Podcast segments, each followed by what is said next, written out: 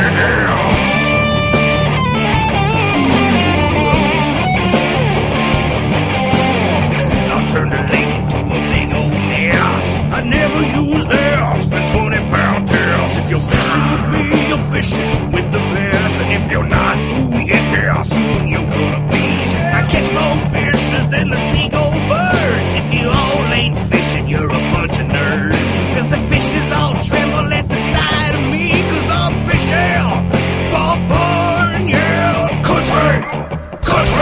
Coming up today, Carl Adams from Timberline Sport and Convenience in Blackduck joins us. Great opening weekend bite on Blackduck and several lakes up in his neck of the woods. We'll get all the details. Plus, we're not done putting the spotlight on some of the big lakes in Paul Bunyan country. Tony Kennedy, the large lake specialist out of the Bemidji area office, is back. This time he's looking at Cass Lake and the entire chain. It's all coming up today on Fishin' Paul Bunyan country. We are putting the spotlight today on the Cass Lake chain, primarily the Big Lake, but we'll take a look at the whole picture as well. Tony Kennedy, the large lake specialist in the Bemidji Area Fisheries Office, joining me. Tony, welcome back. Thanks, Kev. Well, let's uh, just start from the top. Um, Cass Lake is definitely one of the gems of Paul Bunyan country and really a lake that has a lot of different species and pretty healthy populations. Yeah, we're in really good shape on the chain right now. Um, walleye abundance is above average. Perch size is is really good. Um, northern pike abundance has been declining, which is tends to work well for size. Um, and of course, we've got a natural muskie population that uh, keeps guys busy after them. That's right. That natural muskie population is very, very strong and reproduces quite well. Yeah, it does. Um, it's fishing's got a little bit tougher out there post zebra mussels with the clear water, um, and we've lost a little bit of the um, scattered pond weeds on some of the sandbars, potentially from rusty crayfish. We don't know for sure, but so it's changed a little bit the way that guys get after them. But the fish are still there; they're just maybe a little trickier to pin down. And I, w- I was going to ask you about that because I, I know that zebra mussels have affected Cass Lake a little more than other lakes, in particular where they are and when you can catch them. Not the populations, but just uh, behaviors have had to change a little bit because of that clearer water. Yeah, that's right. And and Cass has had clear water for a long time, but it got even clearer um, post zebra mussels, and so we're really seeing uh, an even strong. We already had a strong night fishery, but it's even more exaggerated now compared to the past. But but it was really a pretty easy transition for guys um, because they'd already been doing a fair bit of it. A lot of the pressure out there comes from the resorts, and so those folks are there for a week at a time. They can sleep in till ten o'clock, so fish until midnight or one in the morning is not a problem. Yeah, it's a problem for me, but yeah, if I'm on vacation, maybe not so much. right. Yeah.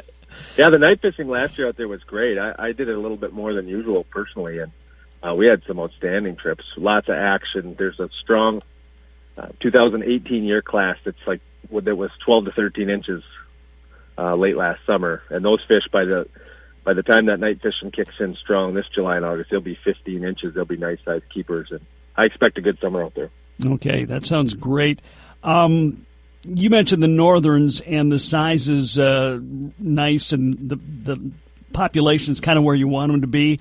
Uh, is this related at all to the change in the northern regs yet, or is that uh, just something that's always been there?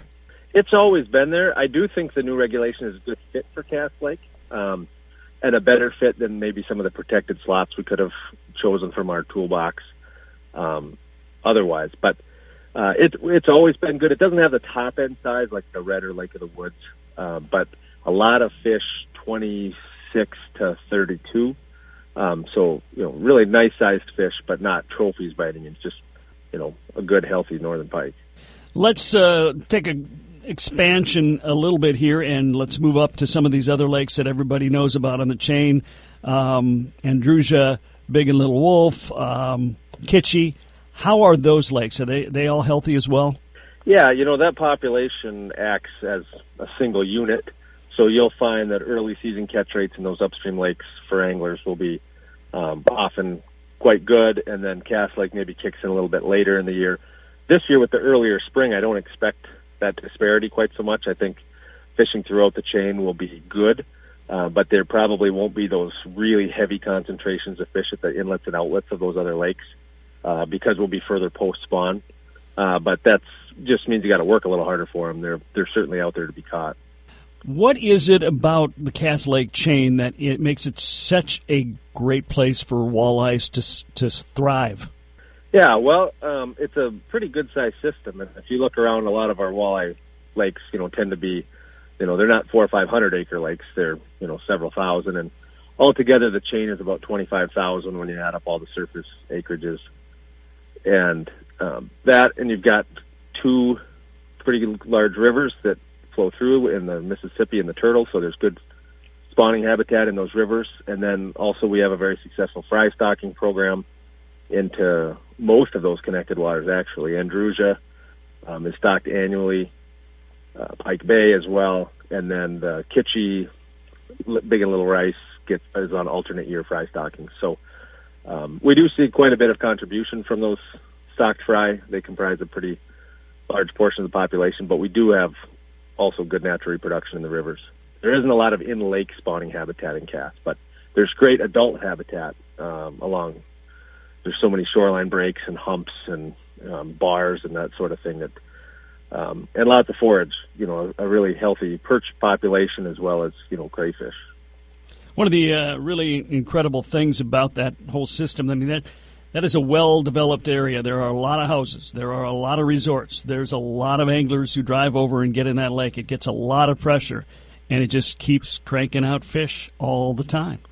Yeah, it, it is. We we see relatively high mortality rates when we look at total mortality for walleyes, but that's that can sound a little bit scary. But in a system that particularly that's augmented with fry stocking, um, you know, we're providing that fry input we get the good recruitment because we don't have a lot of suppression from older fish, and so we just sort of that population's turning over all the time. There's there's not a lot of walleyes out there over age seven or eight. Um, so every few years, you know, you're turning the whole population over. But um, it's a formula that's worked really well for us. It provides a, a really healthy harvest fishery, and there are still, you know, a number of fish over 22 inches for sure, and and fish up to upper 20s are are reasonably common. So it's a pretty nicely balanced size structure as well. It's not just a bunch of 14 inch fish, let's say. You know, mm-hmm. right. Um, how what kind what kind of winter pressure does this lake in, or the system get? Well, that might be a little bit of the saving grace as well. Um, that we've done two winter creel surveys in the last 10 years or so and the walleye harvest estimates for those entire winter seasons were in the hundreds versus um, you know tens of thousands in the in the open water you know so mm-hmm. not very much walleye pressure particularly the winter pressure is largely focused on perch um, and then a modest amount of spearing as well okay um, besides zebra mussels, which I know you guys are keeping a close watch on. Anything else going on in the in the lake or the lake system that you're concerned with? No, no real concerns. Um, you know, we, we modified the or the Forest Service modified the lake outlet to a rock arch rapids uh, four or five years ago, and so that that was sort of a a, a bigger change. There's there's a bypass channel now with a gate on it. It, it operates a little bit differently, but by and large, that's been a um, really a no change from a fisheries standpoint. Uh, we have a little bit of starry stonewort that's been documented, but no um, large beds of it or anything established. Um, you know, rusty crayfish are um, kind of a double-edged sword. They're they're kind of hard on the plants um, and the physical habitat that way, but they're a tremendous food item for both perch and walleyes, and, and they've really exploded post zebra mussels as the zebra mussels filter the water and then move a lot of those nutrients uh, through their waste down to the bottom, that seems to have really um, kicked the crayfish population into high gear. And our, we've seen a response in walleye and perch growth rates where they're growing much faster than they used to be. Perch, particularly, where we're reaching nice keeper-sized perch in just three or four growing seasons, whereas maybe it was four or five in the past. And doesn't sound like much of a change, but if a fish is nine and a half inches instead of eight inches, there's a pretty big difference there during that winter season. The spotlight is on the Cass Lake chain. Tony Kennedy from the Bemidji Area Fisheries Office, my guest. We'll have more with Tony later, but up next, it was a great opening weekend in Paul Bunyan Country. Black Duck Lake was going strong. We'll hear from Carl Adams of Timberline Sport and Convenience next. This is Fish Fishing Paul Bunyan Country.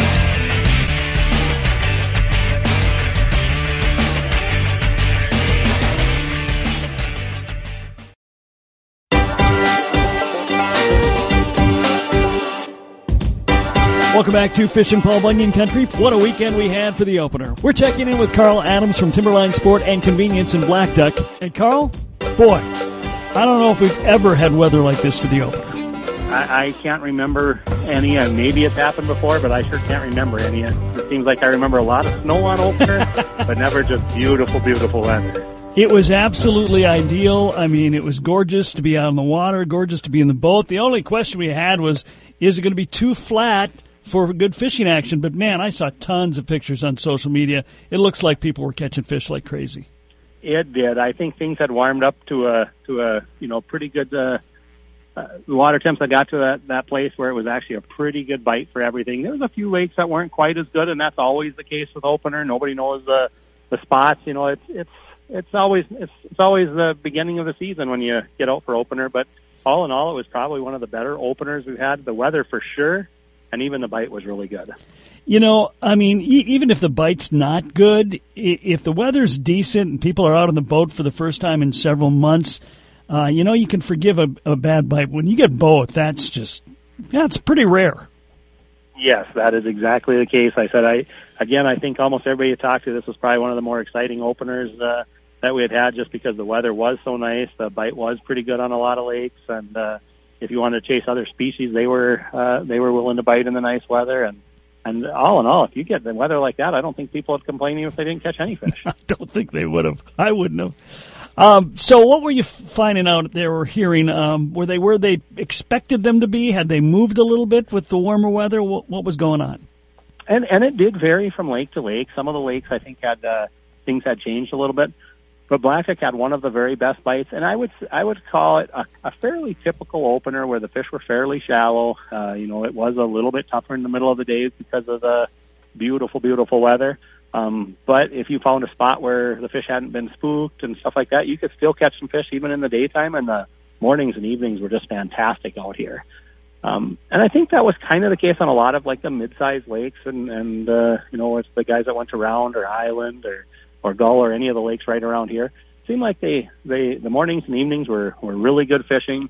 Um, and they were fairly typical opener. It wasn't, uh, it wasn't, uh, you know, the, uh, way different. It wasn't, uh, quite the summertime bite or anything like that. It was, I would say it was a fairly, maybe the second weekend is what we should compare it to, uh, especially the weather. Maybe it seemed all seem like second weekend because first weekend uh, opener is usually cold and and uh, and uh, you know struggle to find the fish. If you do find them, they're really stacked up. Here it was like there was fish in multiple spots um, on almost all the lakes. You could catch them in. Uh, it wasn't just like one spot on the lake. Uh, so it's probably a little closer to a second weekend. Well, and it is the latest the opener can possibly be here, so it, it you had a better shot at better weather. That is very true, and then again, that would probably why it was a little closer to like that second type weekend. So, talk a little bit about uh, what people are using. I'm assuming there's just a lot of jig and, jig and minnow fishing going on right now.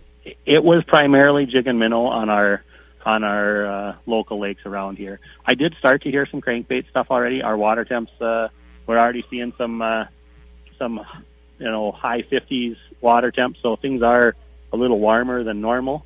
Uh, and we are starting to hear a few guys that are trolling crankbaits and doing some other things. But most of the people you talk to were jigging a minnow, and that bite was really hot. Okay. How about red? I, I got to assume at least, at the very least, there was a ton of people up there. Well, there was a lot of people there. That was the one lake that was a little bit off. Hmm. Um, wasn't quite the typical opener for red, and I think that was uh, things had warmed up a little too much there. Um, and so those fish weren't, you know, concentrated chasing the shiners like they usually had. A lot of the shiners had already got done spawning. I think some of the, the shiners had moved a little bit, or normally they're kind of concentrating the fish chasing those shiners. Uh, and and that was that was probably the one lake that wasn't as good as normal. Uh, it's usually the hottest lake, and it uh, if you'd have asked me on Friday where I expected the hottest uh, bite to be, would just be red because it's always really good, and it was it was a little more of a struggle. There was some people that caught fish, and if you were one of those guys that landed in the right spot, you caught quite a few. But it was it was a little bit tougher than normal. I think one of the things that I think is most challenging about Red Lake is even if you're a mobile angler and you're willing to move around a lot and, and be flexible, it can take forever to find the fish. There's just so much water to cover. There is a lot of water, and and uh, usually with a lot of fish, you can uh, uh, you can find you know there's multiple spots you can get away from people. But it does seem like the days when either stuff gets a little stirred up, which uh, happens a little bit. You know, you get a little wind blowing in one direction, stirs a little bit of that sand gets in the water, and the fish can just shut down for sometimes it's a half a day, sometimes it's a couple of days. Um, but if anything goes wrong, it seems like all the fish uh, react the same. Where on a lot of lakes, uh, you know, they might quit biting on one side of the lake, but you can go to the other, or they might, uh, you know, the fish are are maybe moved by the wind. These fish, if they, you know, if the wind um, blows hard in one side, it stirs it up. I don't think it's such a big lake. They don't ha- they don't go someplace else. They just take a few days off from feeding. Okay. Well, you know, uh, we had a huge number of anglers last year. Part of that was the COVID, and I think that if you're looking for silver linings for COVID, it introduced a lot of people back into angling, and some for the first time because it was one of the few things you could do. I'm going to be curious, Carl, to see if now that we've got those competing activities starting up again, baseball, soccer, you know, diff- summer vacations, things that we can do again, if that's going to uh, maintain. I hope it does, and I and I think the kind of fishing we've had here last year and into this year might help keep people coming back. And and that is that is very true, and I we wonder the same thing here uh, all the time if it's going to stay. Uh, uh, if it's going to stay as, as as many people are going to go you know fish as they did last year, and at least opening weekend it sure looked like it. And you couldn't beat the weather, so that's uh, uh, you know a little bit different factor than normal. But I think a lot of people got back into fishing that had maybe taken some time off, and there will be there will be baseball games and there will be uh, other things to do. Um, but fishing, I think once you once you uh, once you do it for a little bit, you're gonna you love it, and you're gonna get out and do it a little bit more. And and I think we'll have a lot of fishermen this whole summer. I, I guess my goal is, you know, it's great. I, I love sports, obviously, and I love, you know, competitive sports and team sports. But I do hope we we can find that balance where we can get the kids out doing a little more fishing and outdoor activities than maybe they did when they were concentrating on sports in the past. Maybe we found a new equilibrium. I hope we have. Yep, I agree with you. Well, as far as uh, the bait goes, you know, you said jig and minnow, and I'm sure a lot of them wanted shiners, and I know that's always a challenge. How's the shiner biz on your end of things? Well, this was a this was a little bit unique year where this year there was plenty of shiners way before uh, opener. Usually we're struggling to get them just the days before.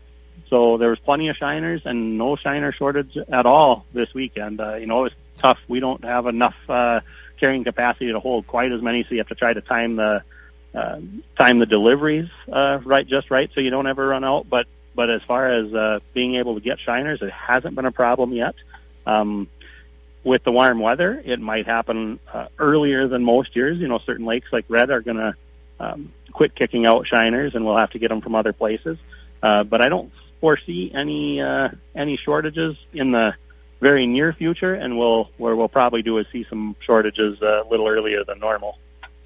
Well, we're going to see uh, another hot day today, tomorrow, upper 70s, and it's going to taper into the low 70s, even by Sunday down to the uh, mid 60s. We're going to see some rain, a lot of clouds. Is that going to change anything? Well, I think uh, I think the water temps have got to that that uh, you know pretty nice spot where I think we're, we'll see a good bite, and the clouds will just make it a little easier to catch them during the day. It seems like a lot of our lakes, even uh, Blackduck, which doesn't have any zebra mussels or anything, or Bemidji, where they haven't really taken a strong footing yet. Um, I think it always helps a little bit to have some clouds and not the bright sun. So I expect the bite to actually be really, really good uh, by this weekend.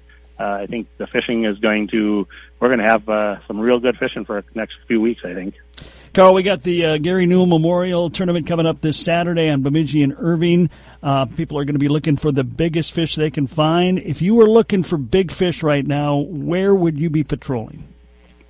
Well, those there's still times where those uh, where those big females go out and rest a little bit, but most of the time you're going to catch the ma- the majority of your big fish are still going to be in that shallower water. Um, you know, up where where there's a good numbers of fish, and you're just going to try to sort through uh, sort through to find some of those bigger ones. Maybe use a little bit bigger bait trying to catch uh, catch that bigger fish. But I, I think on most of our lakes, the fish are still shallow. Uh, they just got done spawn and a few of them rest a little bit, but they still come up to feed in the shallow water. So.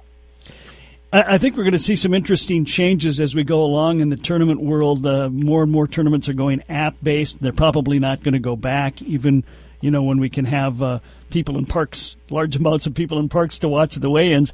I think they're going to stay with the apps. That allows you to just catch big fish all day long if you wanted to, since it's going to be catch and release, and you don't bring them out of the water. Some people will maintain the uh, the uh, old tournament rules as well, but that could change things that'll change things. Uh, you know, in a couple of the the AIM tournaments and a few other tournaments that already went that way, and uh, this uh, the COVID I think cha- uh, had a lot of other tournaments go that way, and I think it is a, a way of the future, uh, especially. Uh, just to you know to keep tournaments, keep everybody happy about them. Where if they see a lot of fish getting kept or getting killed, uh, sometimes that that bothers people, and they see fishermen out, uh, you know, the tournament anglers knowing that they're catching a lot of really nice fish. So when they start having these uh, app tournaments and they and they are able to throw the fish back right away and keep them healthy, um, you are going to see a lot of tournaments go that way, and I think you're going to see a lot of really big fish, and people get to target, uh, you know, just target big fish a lot, which is what a lot of guys like to do anyways. It's uh, it's always fun to target some of those big ones. As we head into this second week and weekend of the season, uh, what lakes would you recommend we take a look at? Well, I, I'm pretty sure that that lakes like uh, uh, Blackduck are still going to stay really strong for the next couple weeks. I think red is going to really pick back up too. I think that was just an anomaly this uh, this weekend where it was a little bit slower. So we're going to see a, a really good bite on those lakes. But a lot of those those lakes that sometimes take a, a week or two to get going, like Lake Bemidji, is going to get really good too. I think we're going to start seeing uh, good fishing on a, on a on, on almost all the lakes in the next couple weeks. All those mid-sized lakes uh, like Island and Gull around here, around, um, will all have a little bit better bite. They always have a little better bite the second weekend, and I think this year that second weekend is going to be really good, and, and we should have a really good bite, you know, for Memorial Weekend. Carl Adams from uh, Timberline Sport and Convenience. Carl, um, obviously it's fishing time, so your business is very busy. Uh, if we're heading up your way, what are your hours? When can we be sure to be there? We open at five thirty. Uh, uh, Monday through uh, through Saturday, and then uh, six o'clock on Sundays. A little harder to get everybody up on Sunday, um, but uh, but uh, we open at five thirty, and we're open until uh, either ten or, at night or eleven o'clock on the weekend. So. Okay, and, and you've got other guys besides yourself who know a little bit about fishing. We we we got a, we got a pretty good staff here right now. We're we're we're pretty prepared to help everybody uh, find the right spot on the lake. So. And if we're heading up that way, where are we going to find you? We're right off Highway 71. Uh, you can't hardly miss us. We're the new big marathon. We just switched from a Shell station to a marathon, and uh, so we got gas, convenience, everything that you'd want. Yeah, it's pretty pretty hard to miss you if you're on Highway 71. If you're on 71, it's it's hard to miss us. We're the we're the the big convenience store slash sporting goods store with a little bit of everything. All right, Carl Adams, thanks for your time today. Thank you, Kev.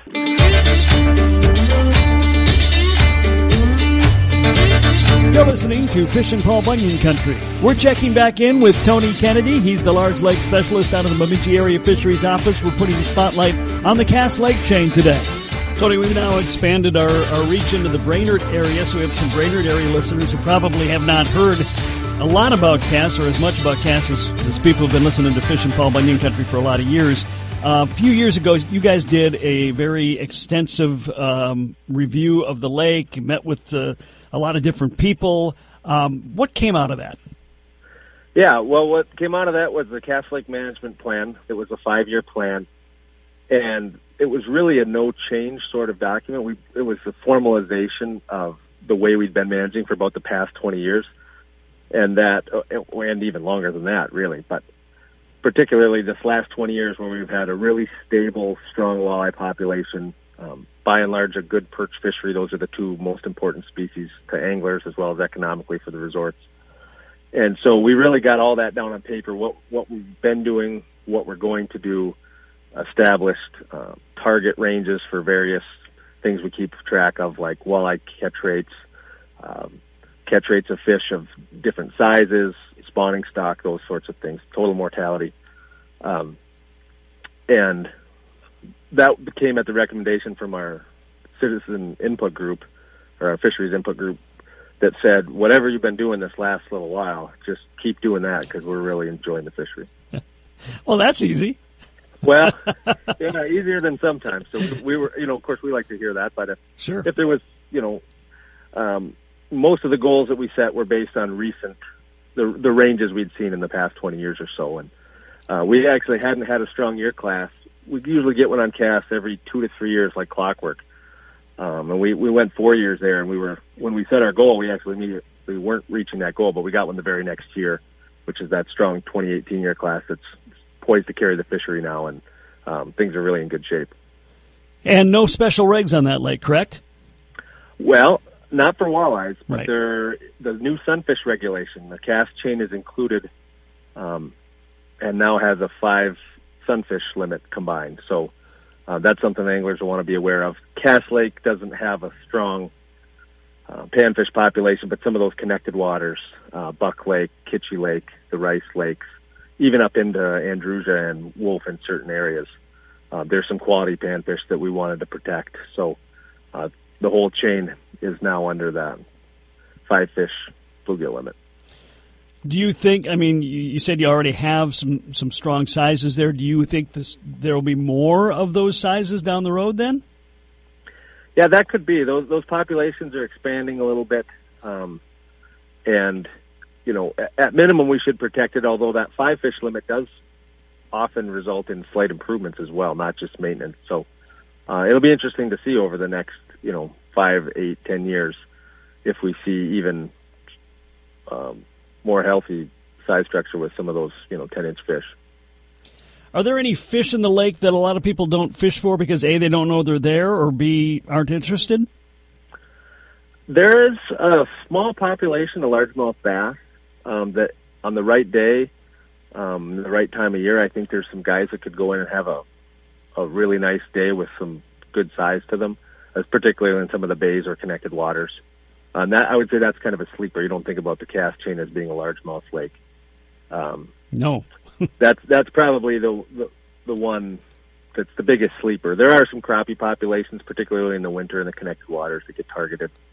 Um, it really has about just about anything you want to catch. So um, it's a nice, diverse fishery in that standpoint. And then also, you know, there's good uh, connection with the river segments that are easily navigable. So you could fish a, a small connected lake one day and then fish out in the bars in the main lake the next and really have a, a variety of experiences.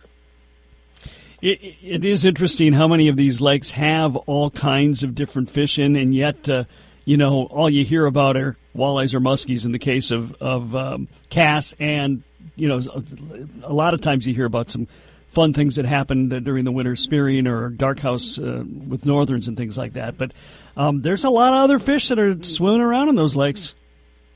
Yeah, rock bass is one that some of our non-resident anglers really enjoy. Cass Lake is full of rock bass, and um, you know they're they can be really willing biters. And again, at certain times of the year, when you get in the right spot, I mean, you can run out of bait pretty fast. So, you know, if you've got a ten-year-old kid, it's a it's a great thing to go out and spend an afternoon doing. Oh yeah, rock, rock bass are battlers, and they're fun. Yeah, for sure.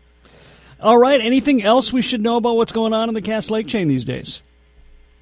No, I don't think so. That pretty well covers it. Um, we're, we're pleased with where we're at, and and hoping for a good summer here, and fully expect to have one.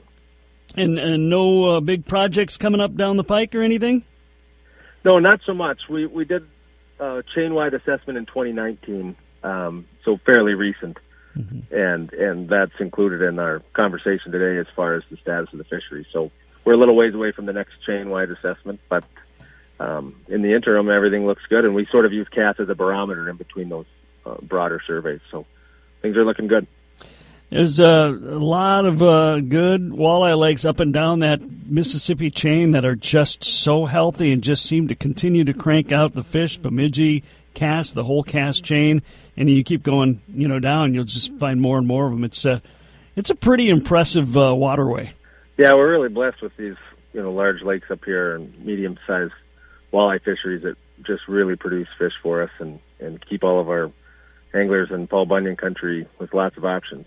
Tony Kennedy is the large lake specialist out of the Bemidji Area Fisheries Office. We're talking about the Cass Lake chain, and we'll be checking in with him uh, not too distantly in the future and talk about Red Lake. Tony, thanks for your time today. We appreciate it. No problem. Thanks, Kevin. Tomorrow we spotlight a couple of lakes. It's Lake of the Week Day. Plus we take a plus we take a good look at a lake that seems to be on the rebound. We check in with Dave Weitzel from the Grand Rapids Area Fisheries Office and talk all things Lake Winnipegosh ish. Lake Winnibigoshish. It's up tomorrow. Don't forget if you miss a show on the air, we're always available on the podcast, and oftentimes the podcast has a little extra info in it too. You can do that at Podcast One or download the Pod MN app to your smartphone and you can get access to hundreds of Minnesota based podcasts. There's also links to the podcast on our Facebook page and on Twitter. That's it for today. I'm Kev Jackson.